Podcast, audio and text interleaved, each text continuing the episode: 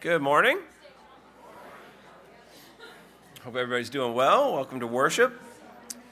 Glad you're here with us. If you would grab your bulletin, we will get started with a few announcements. If you're a guest, please fill out this blue side, put it in the offering plate as it goes by a little bit later in our service. And anything you'd like to know about Mechanicsville Baptist, be glad to follow up with you on that. On the other side is a place for prayer requests. Anything you need prayer for, please write that on there, put it in the offering plate as well, and we'll pray on Tuesdays for you. On the back are opportunities for the week. I want to make mention of a few things. Tonight, um, we are having our encounter service right here at 5 o'clock. And if you're not used to coming to the encounter service, come to the encounter service. We're having our summer preview afterwards. Uh, and what that means is it's an early summer kickoff. We're going to talk about our vacation Bible school. I'm very excited about our vacation Bible school. It's not Chuck Taylor, part two. I know, I know, you're a little sad, but it's going to be good. So I'm very excited about it. So come out here about our Vacation Bible School, our Dominican Republic mission trip. Come out and find out more information about that. And then we're having a local mission week as well as a camp opportunity for the youth. But everybody's invited to come out and hear about these things, and uh, that's going to be at 6:30. Also going on is youth ensemble handbells. Um, but we're going to stay right here in the sanctuary after the encounter service and have that meeting. It won't take that long, unless you have lots of questions about why no, no why no Chuck Taylor. If, then I'll have to take some time.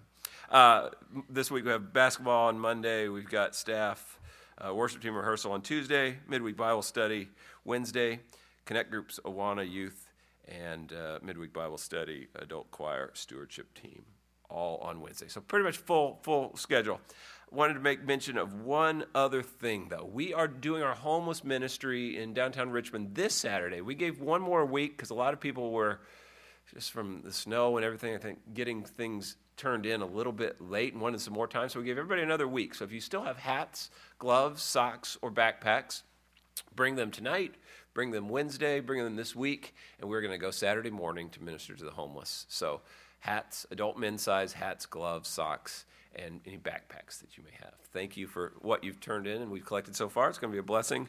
We're going to give them uh, lunch, a Bible, backpack with these things in it, and spend time visiting with them and ministering to them. So that is this coming Saturday. Tim, anything else? All right, so let's uh, uh, join in worship. Paul? Good morning.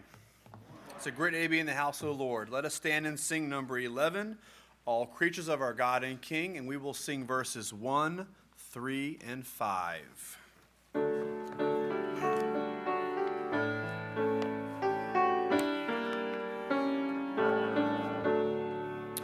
All creatures of our God and King, lift up your voice and let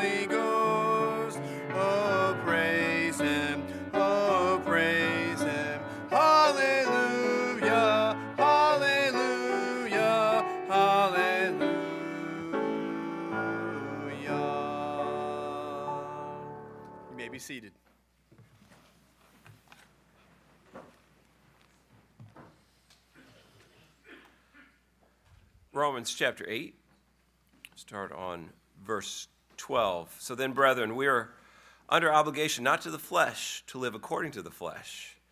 For if you're living according to the flesh, you must die. But if the Spirit, if by the Spirit you are putting to death the deeds of the body, you will live. For all who are being led by the Spirit of God, these are the sons of God. You have not received a spirit of slavery leading to fear again, but you've received a spirit of adoption as sons by which we cry out, Abba, Father. The Spirit Himself testifies with our spirit that we are children of God. Let us pray. Heavenly Father, we are grateful to simply be called your children. We don't deserve it, and we haven't earned that title, but you have adopted us and you have taken us into your family, and you've cast out our fears and our anxieties by bringing us to your own. God, we thank you for your love. We thank you for your kindness and your compassion and your mercies for us and how faithful you are at all times.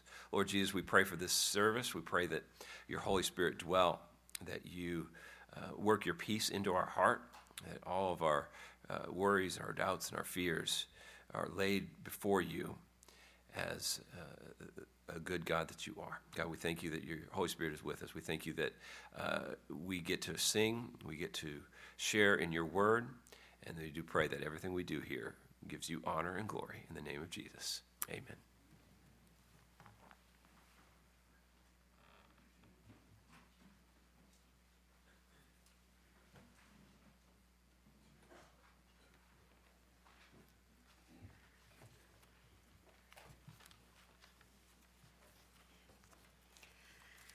Some of you may be wondering what is the crew and what are we presenting? The crew is a group of young adults with learning disabilities that meet on Sunday morning during the Sunday school hour to learn about God's love and His plan for us. We talk about ways to problem solve, appropriateness of our actions, and learn ways to tell others about God. One highlight of our year is our annual trip to Eagle Eyrie for the Special Needs Retreat. The retreat is designed with, for people ages 13 and older with disabilities of all categories, such as autism, intellectual disabilities, physical disabilities, mental and emotional disabilities, to name a few. It was created about 45 years ago by a, young, by a lady who had a son, an adult son, who had a disability. And she wanted him to be able to go to a camp where he was feeling included. The retreat starts on Friday nights and concludes with worship on Sunday mornings. This is an opportunity for people to get together and celebrate their different abilities. One of the best parts of the retreat for me is the arrival time to see the excitement on each of the faces of the group that goes with us to where they rush in and they see what group that they are in and they are looking for their friends that they've met past years and just trying to see who their leaders will be. They will now share some experiences that they have at camp each year.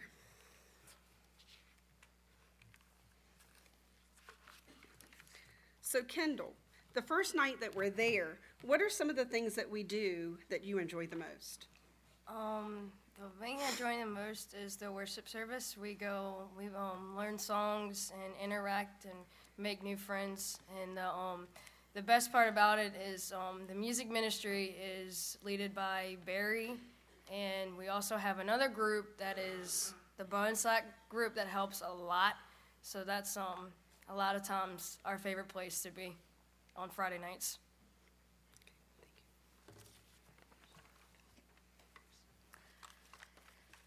Um, well, what we did is that we have our Bible study meeting every um, every part of the weekend throughout the weekend, and um, it's by age that has the that has like disability levels like us, and just you know just come together as one, and you know just we do we do Bible study, we play games, we do um, group activities, and we just learn to love one another and just be a part of what God wants us to be.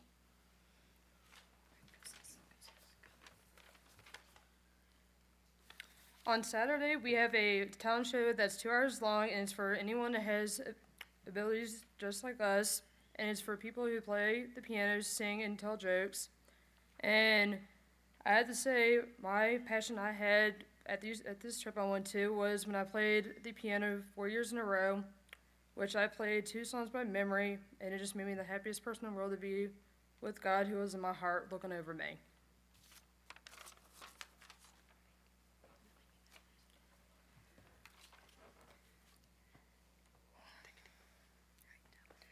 Okay, so on Saturday evenings, we have a dance, and Brittany um, enjoys the dance a lot.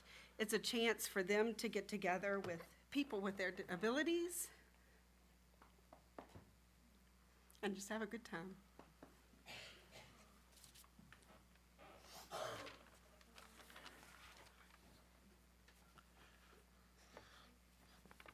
Every Sunday we go. We have a worship service. Always great service with the two different pastors each year. The, the pastors explain scriptures, and they are very fun usual. We also have um. Well, we also collect offerings. Excuse me.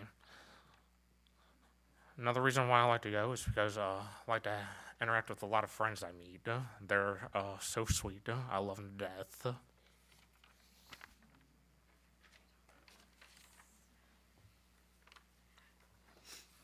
That's me. Um, I want to thank Lisa Mason for teaching this Sunday school class for so many years, for supporting them. Um, they deal with a lot of issues, what the scripture says about friendship, love, making choices, all kinds of things. And she is so faithful to them. They love her, and they are faithful to her too. Um, we all need places and groups where we feel included and special and accepted. And this Sunday school class and this um, weekend at Eagle Eyrie and this church make this group feel accepted and loved and supported and encouraged. Um, mainly, this exceptional group has learned that to be a child of God is to be loved and to live without fear.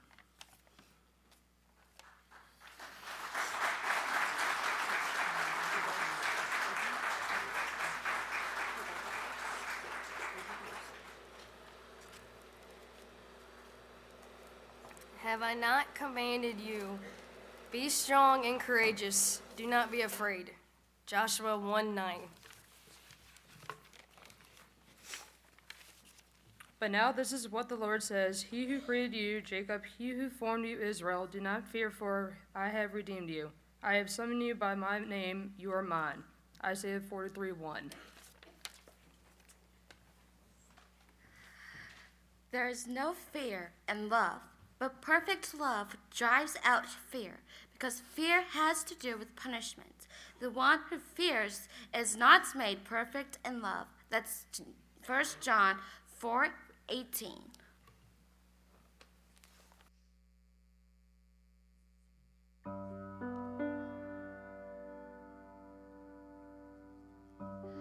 Sick and tired of being sick and tired. Had as much as years I can take. I'm so done, so over of being afraid. I've gone through the motions, I've been back and forth. I know that you're thinking you've heard this before. I don't know how to say it, so I'm just gonna say it, yeah. Fear you don't owe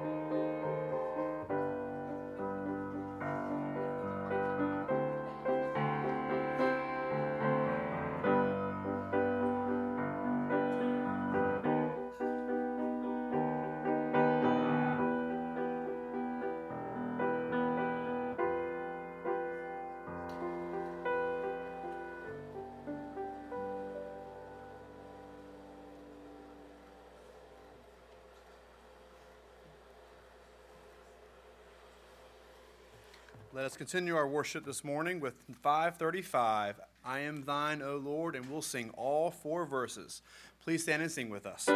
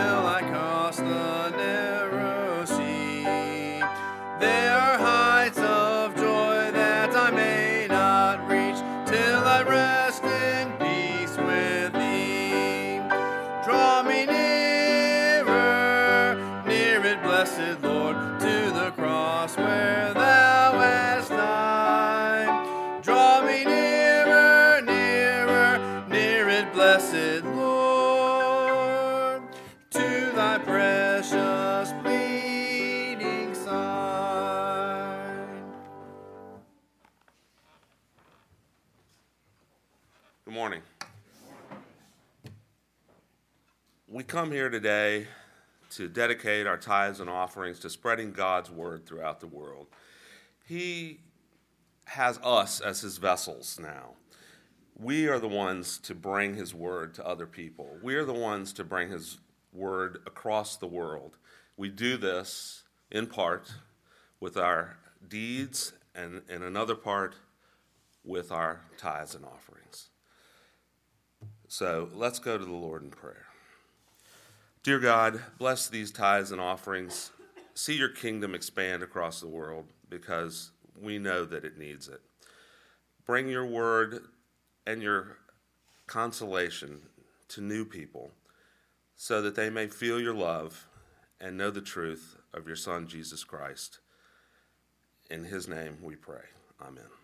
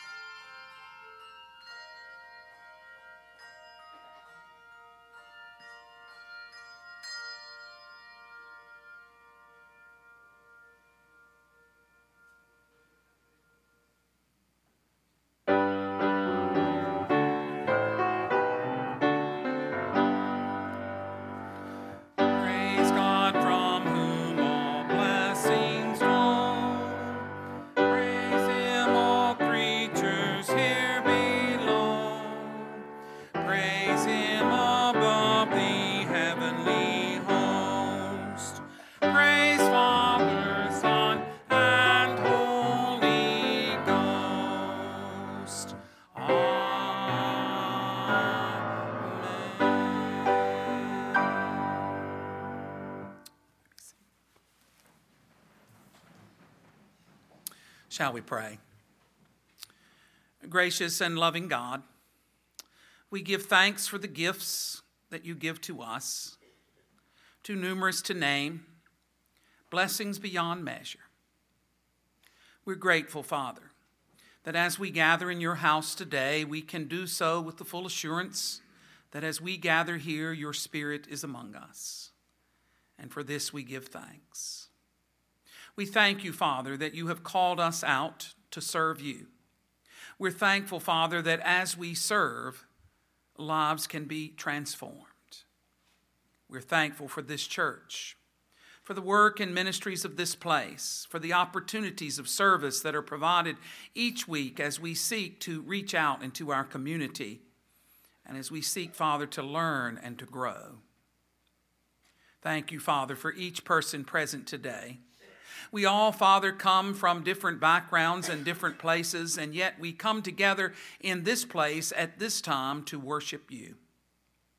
Hear our prayers, the prayers of your people on behalf of those who are ill, for those, Father, who are recuperating or facing surgery.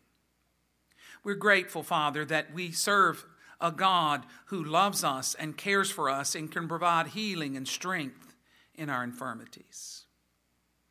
And Father, for those who have lost loved ones, we know that you are the great comforter.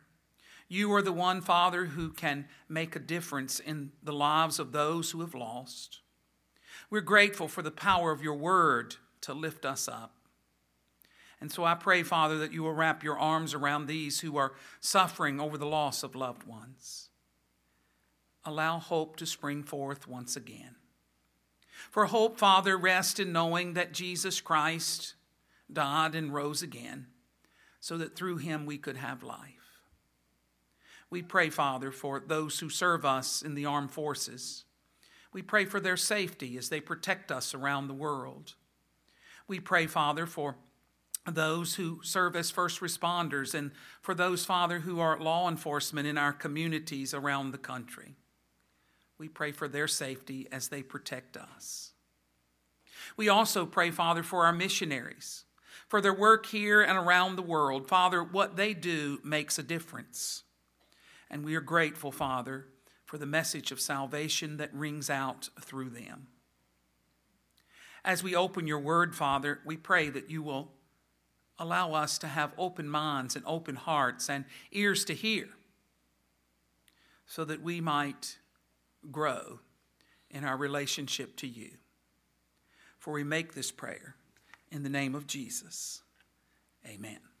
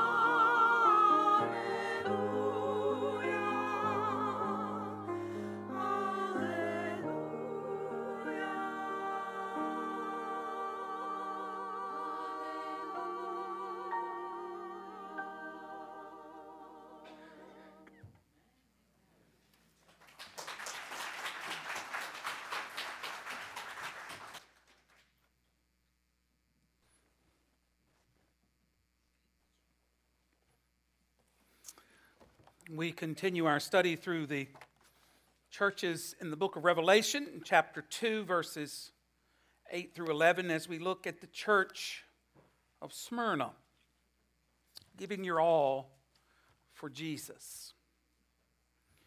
And to the angel of the church at Smyrna, write These things says the first and the last, who was dead and came to life.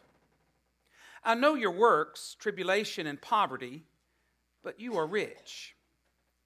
And I know the blasphemy of those who say they are Jews and are not, but are a synagogue of Satan. Do not fear any of those things which you are about to suffer. Indeed, the devil is about to throw some of you into prison that you may be tested, and you will have tribulation ten days. Be faithful unto death, and I will give you the crown of life. He who has an ear, let him hear what the Spirit says to the churches.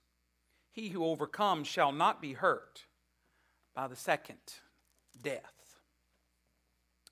In the small town of Fuheis, Jordan, a Baptist church stays busy six days a week with ministries and worship services for refugees who are entering the country each week. The church is made up primarily of Christians from Jordan, but has members from Syria, Egypt, and Iraq. These refugees have fled from personal persecution and regions where warfare is an everyday occurrence. When visiting with them, one family told a harrowing tale of intimidation, persecution, and assassinations. The parents in their 60s told how terrorists entered the town and demanded the Christians to renounce their faith or face death. Each day, the soldiers would enter the homes of Christians, yelling, screaming, and attempting to assault the women. The couple had two sons a university professor and a dentist. Their older son left his teaching job one day at the university and was killed when the bomb placed in his car was detonated. The parents, second son, fled the region and landed in a borrowed one bedroom apartment in Fuheis, Jordan. As they spoke through a translator, the mother continually said, But we know that God is good and he will care for us. The story of Christian persecution is not something that is just from ancient history. It is a modern reality for many of our brothers and sisters throughout the world. It occurs because of religious terrorism, political persecution, and criminal networks. In the city of Smyrna, the church was facing a level of persecution that you and I hopefully will never experience. But even in the face of pain and death, the Smyrna believers were being called upon to carry on with the gospel ministry. In this message from Christ, he commended them for, for, their strength in the face of adversity and ensured them an eternal reward from their endurance. It is a call that we need today in order to understand persecution and how God is present for us in the midst of it. If you know something painful is about to happen, the natural reaction is to flee or prepare to fight. As Christians, we are to expect the world to hate us and persecute on behalf of our Lord. We can prepare for it and know that Jesus has a reward for those who are faithful during tribulation. You see, unless we understand where the churches are that John was speaking to by the message of Christ in Revelation, we will never understand the rest of the book because we have to come to terms with what was going on in the churches to prepare our hearts to receive the message that comes to us later in the revelation. Persecution and suffering for our faith is to be expected. Christians must both anticipate and prepare to remain faithful when trials occur. Because of our faithful Lord, we will receive a reward for our faith. Smyrna competed with Ephesus to be a leading city of the Roman Empire. It was located 35 to 40 miles north of Ephesus and was also, like Ephesus, a port city. Like Ephesus, it had a large population, estimated at around 200,000, and was reportedly a beautiful city. Smyrna was the center of the emperor worship, having won the privilege from the Roman Senate in AD 23 over 11 other cities of building the first temple in honor of Tiberius. Into this culture of financial excess and pagan worship, the Christians were receiving a message from their one true Lord. They were up against the culture of the day.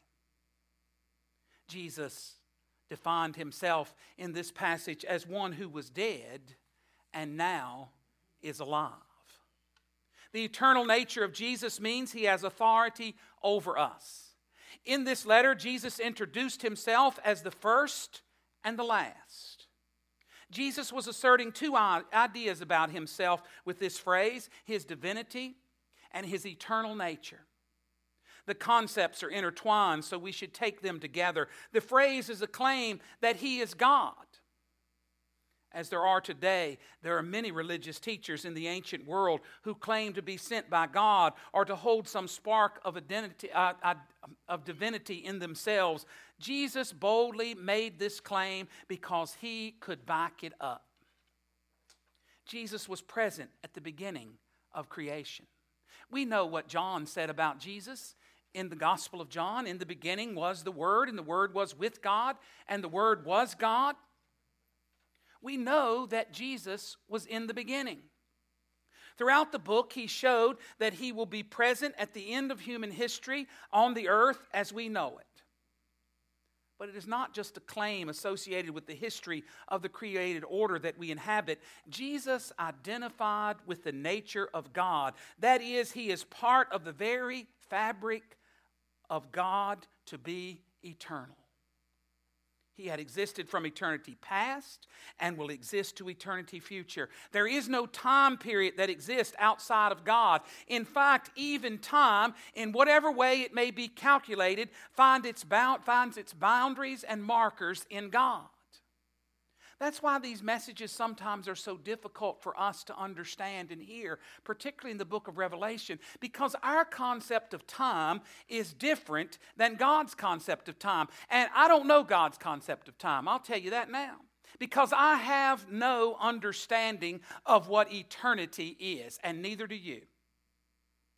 We think in terms of this life and the life to come, don't we?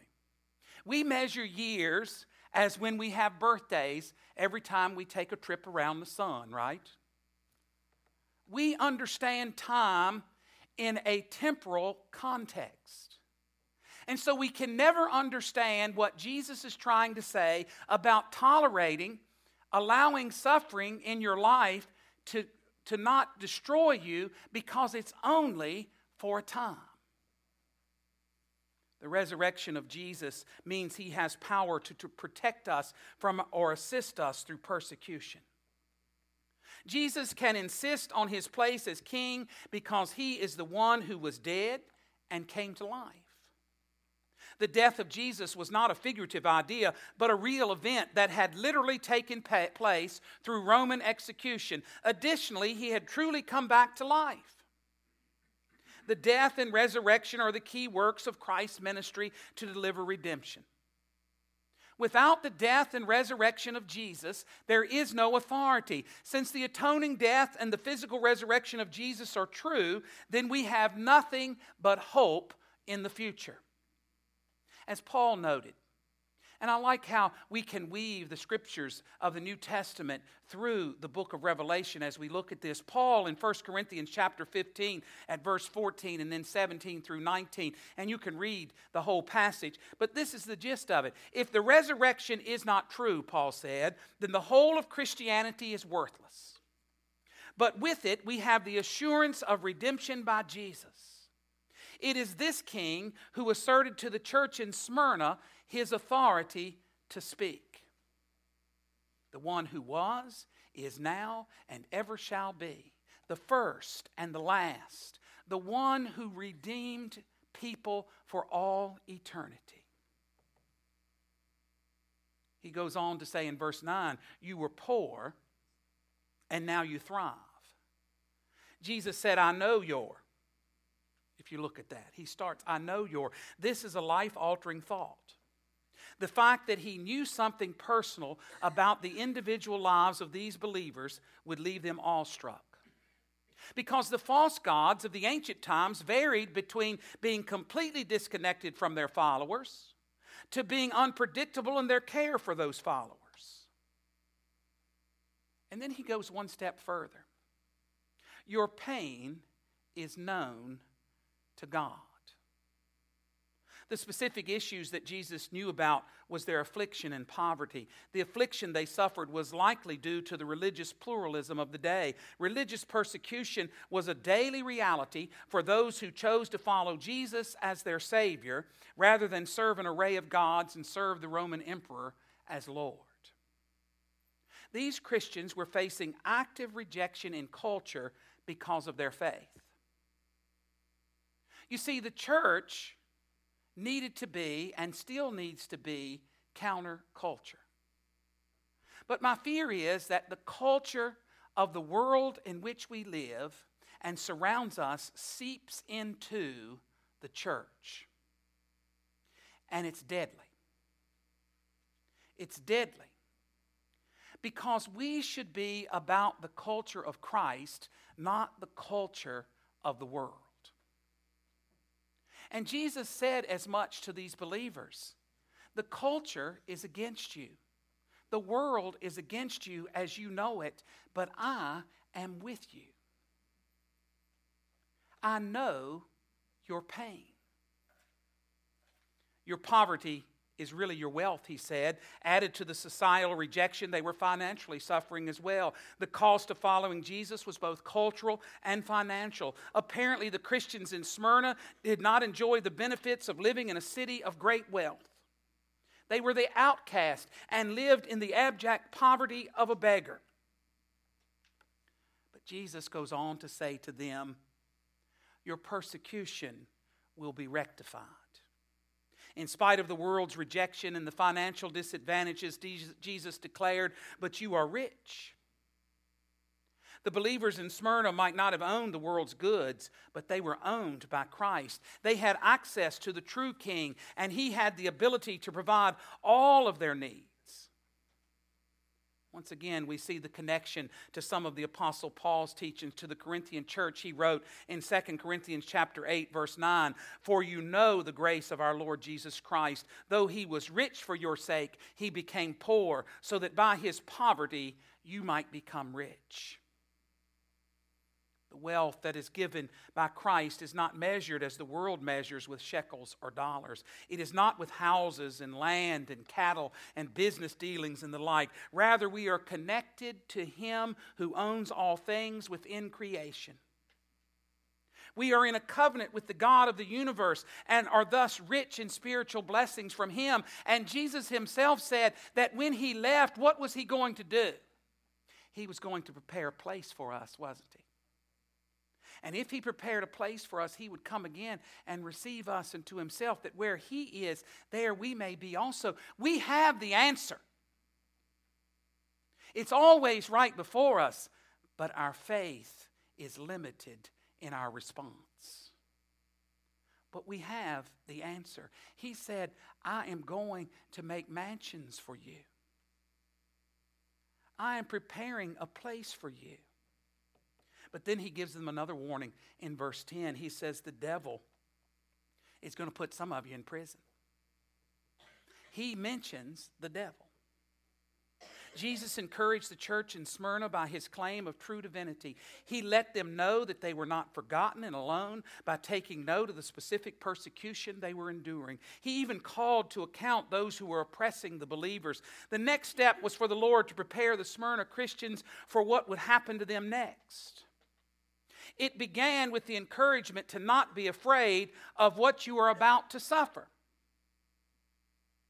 It must have been an odd experience to have a message from God that guaranteed suffering with a directive to not fear it. You know how difficult that is? How many times did you take your children to get shots at the doctor and tell them not to be afraid? Only when that needle went in the arm the reaction you got was not one of joy, but one of pain, wasn't it?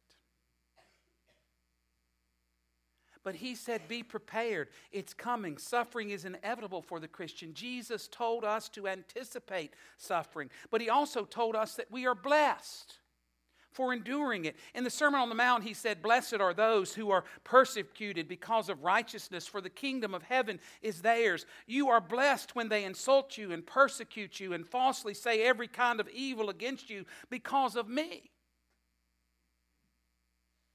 Be glad and rejoice because your reward is great in heaven. When our lives are defined by the life of Jesus, we will suffer. But we will do so for the only good reason for suffering. You know, you only have one life to give. And who are you willing to give that life for? Jesus gave his life for us. He asks us to do the same if required. Fear is haunting you without any power. There is no need to fear because Jesus is with us and is our source of power. You see, fear paralyzes us. Fear keeps us from doing the things that God would call us to do. Fear puts us in a box and gives us just certain tasks to do that keep us from being afraid. Fear imprisons the soul. But he goes on to say that the devil is testing you but he's testing you in vain. The manner in which you might suffer is something that most people would want to know until perhaps you actually know it. Isn't that true? You might not want to know how you're going to suffer until you're actually suffering, and then you probably don't want to know. For the Smyrna church, the devil was identified as personally involved in testing them by having some of them thrown into prison. Think of what your own response would be if Jesus told you that the devil was personally coming after you. That would kind of light my candle, wouldn't it yours? The devil is coming after you. Were it not for the Lord's power, any of us would wilt under the, such a message. It's likely that even with the knowledge that the Lord was advocating for us, fear would still try to creep up in our minds. This is likely why Jesus reminded the Smyrna believers of who He is and how rich they were by knowing Him, and that He held the future. You see, that's the key. It's who holds the future. Your faith is winning you a great reward, he said. So, with sustained persecution on the horizon, the Lord directed the believers in what their reaction should be. But it is a response, the request that asks for the greatest commitment. To be faithful to the point of death requires the greatest reasons. Only Jesus is worthy of such sacrifice. In comparison to the spiritual riches that we inherit through the gospel, the giving of our temporal lives is a paltry cost since we know that we have been given eternal life. Then suffering to the point of our physical death becomes a doorway to the eternal home that we have with God. Only Jesus can require such a level of faithfulness. Keep that in mind. Only Jesus is worth suffering that much for. As the Smyrna believers considered the testing they would endure, it was with the knowledge that the true eternal Savior would watch over them and reward them. The magnitude of such faithfulness cannot be underestimated and deserves recognition. For those who are faithful, Jesus will reward the crown of life. When we endure the power of Christ, He puts that faithfulness on display. It is a signal to the other people of God as to the grace filled rewards that our Lord gives. It is a condemnation to the lost of what they have rejected in Christ. It is a signal of defeat to the devil who has opposed the true King of glory. And didn't Paul tell us the same thing about this crown when he said in Tim- to Timothy, I have fought the good fight, I have finished the race. I have kept the faith. Henceforth there is laid up for me the crown of righteousness, which the Lord, the righteous judge, will award to me, but not only to me, but all to, to love his appearing. Can't you see what Paul saw? It's the same thing that John was talking about, wasn't it? Paul understood it. He understood who held the future because his life had been conformed to Christ. In verse 11, he says, You who are persecuted will conquer. In spite of the persecution, life is assured to those who have faith. Jesus again reiterated to this church, as he did to them all, that they should listen and follow the message given to them by the Holy Spirit. The Spirit should speak. He left them with a further encouragement beyond the crown of life. With this last sentence, the conquering life of the believer is declared to never be harmed by the second death. In light of Jesus' resurrection, hell can never harm you. The second death is mentioned twice in Revelation 20. In verse 6, John reiterated that the second death has no power over those of faith. In verse 14, the second death is described as the lake of fire. It is where Jesus cast death and Hades for their eternal destruction, along with anyone whose name was not found written in the book of life. The fear of eternal damnation was removed for the believers of Smyrna but it was based on being a conqueror. And remember what else Paul said to the Roman church? For we are more than conquerors through him who loved us. For I am persuaded that neither death nor life, nor angels, nor principalities, nor powers, nor things present, nor things to come, nor any other created thing shall be able to separate us from the love of Christ. Didn't Paul get it? And don't we see how beautiful that is when we get to Revelation and we read about these churches and what was limiting them? As we have seen in these letters to the churches and taught throughout the New Testament, the conqueror status of the Christian comes not by their work, but by Christ's work. It's what Christ does, not what we do. He has made Christians to be conquerors, and they will not share in the condemnation that will be experienced in eternity. The church will suffer for her faithfulness to Christ. It was the reality for the first century believers throughout the world, and especially in places like Smyrna. It is a reality that has persisted through human history. The world hates Christians because we claim another king whom the world rejects. In the world today, many Christians suffer because they will not recant their faith in Jesus.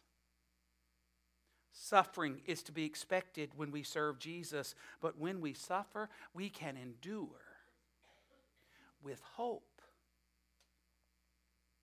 The message to Smyrna is proof from Jesus that there is a glorious end in sight. If we can live with eternity in mind, then no amount of imprisonment, affliction, and not even death can intimidate us. We live for Christ and we will die for Christ. He has our heart and we trust Him with every outcome of life. The Christians in Smyrna suffered, but they were faithful. May we do the same at my aunt's funeral on Wednesday at the conclusion of the service in the cemetery, a woman came up to me and she said, I've heard about you all of your life, and I've never introduced myself to you. I'm 89 years old, and I'm not going to wait any longer because I might not get another chance. How appropriate in the cemetery. So we talked for a few minutes, and then we went our separate ways. And all I could think about was here is a lady who understands. Do what you need to do when you have opportunity to do it. Because you never know, do you? When you'll get another chance. Jesus said to the church at Smyrna, You may suffer and you may die. But your hope is not in the suffering and death in this life, but in the eternal life to come that I have secured for you through the resurrection and through eternity. Is that the kind of hope that you have? Shall we pray? Oh, gracious Lord, we thank you for the church at Smyrna. For it shows us, Father, who we are as we belong to you. We have been bought with a price, Father. And that price was your death. And we have been given life through the resurrection. Help us, Father, to listen to the words from these churches, as Jesus said, if you have ears to hear, listen. What is the Lord saying to you? In the name of Jesus, amen. Our invitation hymn is number 544 Have Thine Own Way. If we allow the Lord to have His way in our lives, then we will understand the hope that rests in knowing Him. The invitation is open to anyone who would come to Christ as we stand and sing hymn number 544.